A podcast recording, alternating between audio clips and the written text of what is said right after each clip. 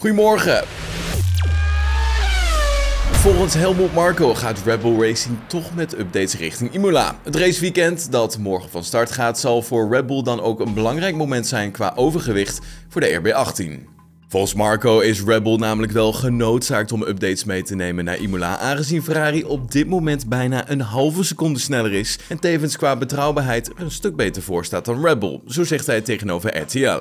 De updates zouden er onder meer voor moeten zorgen dat het gewicht van de RB18, die met overgewicht kampt, zal verminderen. Dit zou dan weer moeten zorgen voor meer snelheid en betere prestaties van de auto, waardoor het gat met Ferrari kleiner zal worden. Volgens Marco moeten er echter geen wonderen worden verwacht en zal er ook na Imola nog veel werk te verzetten zijn.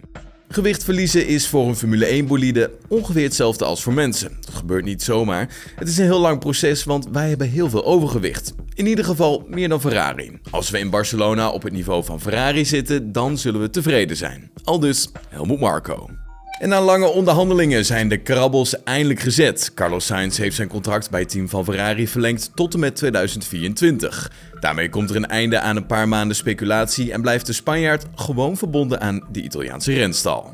En de Grand Prix van Miami kan over twee weken gewoon zijn deuren openen. De doorgang van de race in de Amerikaanse stad stond nog even op losse schroeven na protesten. Een actiegroep van lokale bewoners is een tijdje geleden een zaak begonnen tegen de doorgang van de race. Volgens de actiegroep kan de Grand Prix in Miami voor mensen die bij of in de buurt van het circuit wonen ernstig verstoringen en lichamelijk letsel veroorzaken voor de bewoners van Miami Gardens. Nou, ze vonden de situatie zo ernstig dat ze naar de rechter zijn gestapt. Deze rechter vroeg hen om voldoende bewijs te verzamelen om een beslissing te kunnen maken en deze is volgens motorsport.com nu gevallen. Rechter Alan Fine heeft na onderzoek weten te bepalen dat alle potentiële last en schade te voorkomen valt.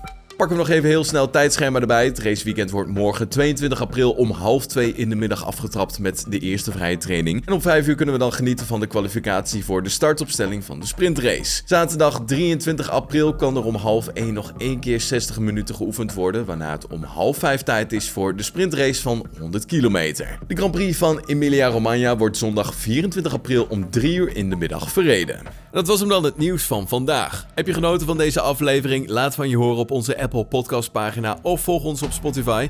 Zie ik je morgen weer. Tot dan. Hoi.